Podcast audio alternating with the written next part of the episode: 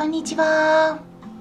サラホリスティックアニマルクリニックのホリスティック獣医サラです。本ラジオ番組ではペットの一般的な健康に関するお話だけでなくホリスティックケアや地球環境そして私が日頃感じていることや気づきなども含めて様々な内容でお届けしております最初にちょっとだけお知らせさせてください新型コロナ復興支援として今年の5月から YouTube 動画で短いセミナー内容を100本公開していくという企画を行っております。YouTube でも飼い主さんにとってためになるような情報をお届けしていますがある程度たまったところで無料で公開している動画は有料に切り替わる予定ですので興味のある内容がありましたらぜひ今のうちにチェックしておくことをお勧めします。また先日もお伝えした通り9月1日の夜9時から明日ですね。そして9月16日水曜日の同じく夜9時からもスタンド FM にてライブ配信を行う予定です。概要欄にお知らせをした時の配信の URL を載せておきますので興味のある方はそちらもぜひ聞いてみてください。さて最初にちょっとだけお知らせをしたところですが今回は新型コロナ対策のペット用マスクについて。最近インターネットでもいろいろと販売されていますよね。それで実際につけた方がいいの？といったご質問を受けました。ネットで見るとこの暑いシーズンに犬にマスクをつけさせるなんて呼吸が余計に苦しくなるし虐待だみたいな。そういった内容を見かけることもありましたが実際のところどうなのかお伝えしますとまああの今後どうなるか分かりませんが今現在の段階では犬用マスクが新型コロナウイルスの感染予防に役立てられるっていうことは証明されていないんですね。ただ虐待っていうのはちょっと極端に言い過ぎかなとは思います。まあねあの言ってる人たちは本気で怒ってるんですけれども あの海外だと犬用の N95 マスクはアメリカなどで実用化されているんですね。冬場ででなおかつ呼吸の妨げにならないのであればいいのかなと私は思いますまあ、あのこれはただ新型コロナというよりも他の目的になるんですけれども、まあ、こういったなんかうん、印象っていうのは感覚的な違いなのかもしれないですよね。私は実用化されているのを見ているからまああんまり極端に思わないのかもしれないんですが、まあ、ただねあの暑い時期につけるっていうのは余計に、まあ、息苦しくなってしまう可能性は十分にありますので、まあ、注意した方がいいと思うんですね。まあ、あとあの本当に予防しようと思ったら犬それぞれの骨格に合わせてフィットさせなければならないので人用のマスクを犬や猫につけるっていうことはあの全く役に立たないですでも犬用として販売されているワンちゃんの顔の形に合わせて、まあ、きちんと装着できるタイプのものであれば新型コロナウイルスの予防のためにっていうよりも、まあ、例えば粉塵とかアスベストなどといった体にとって有害となるような物質を体に取り込まないようにするという目的で使うのは効果はあると思います。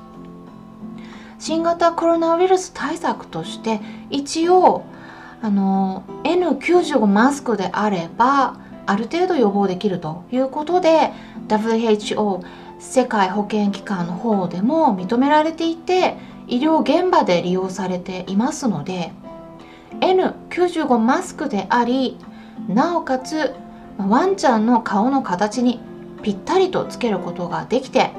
隙間がないように装着できるものっていう条件を全て満たすものであれば理論上新型コロナウイルスの感染予防には使えますただそこまでする必要があるのか？っていう疑問は湧いてきますよね。あのもともとリンパ腫にかかっていたワンちゃんが新型コロナウイルスに感染した後重症になって安楽死された例はアメリカでありますがまず感染することは稀ですし、まあ、感染したとしてもほとんどは無症状で症状が出たとしても軽い鼻水や咳、まあ、呼吸がちょっと息苦しそうといったような感じですぐに回復します。もともとの持病がある場合は注意した方がいいかなと思うんですがワンちゃんの顔の骨格に合わせてきちんと作られたマスクがまだ多くないような印象がありますし夏って言ってもねもう秋に差し掛かってきていますがそれでも30度を超えるような時期にマスクをつけると蒸れますよね。それは動物たちも同じです。呼吸が苦しくなるだけでなくよだれがたまるとかっていうことがしてで口周りの皮膚病につながることも予想されます。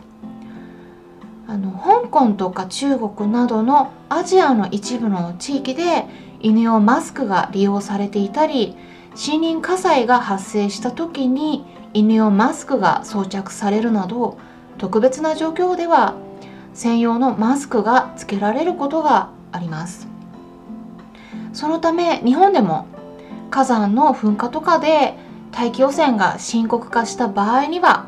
犬用 N95 マスクであれば役立てられる可能性が十分にあると思うんですね。ただ今回の新型コロナウイルス対策として利用する場合っていうのはあの効果がどれくらいあるかっていうのはあんまりよく分かっていないです。今後証明されることがあるかもしれないですけれどもまあその辺はねまだ分かってないのでちょっとグレーゾーンっていう感じですね。で特に担当種と呼ばれる犬種や猫種の子。例えばシーズーとかフレンチブルドッグとか、えー、ボストンテリアとか。猫ちゃんの場合はエキゾティックショートヘアとか、えー、スコティッシュフォールドとかブリティッシュショートヘアも一応担当種って言われる。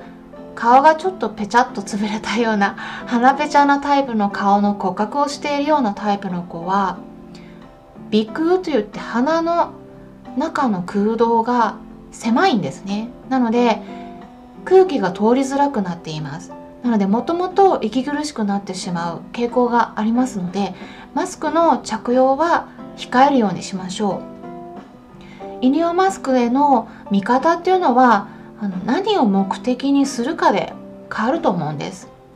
新型コロナウイルスの感染予防の対策として利用するのは今の段階ではあまりおすすめできないと思うんですが今後例えば火山が噴火したり森林火災などが発生した後などといった場合には犬用の N95 マスクは役立てられる可能性は十分にあると私は考えています。あの火山灰とか粉塵の影響ってもう相当ひどくてこれバカにできないんです。肺がんになったりもしますので山の近くにお住まいの方は N95 マスクを常備しておくことをおすめします。実際にトラブルになった後っていうのはもうみんながパニック買いに走るので新型コロナウイルスの時もそうでしたよね。あのマスクがもう品切れ状態になっていましたからそんな風になるということはもう十分に予想できます。なので先々のことを見越して今のうちに対策しておくと安心ですよね。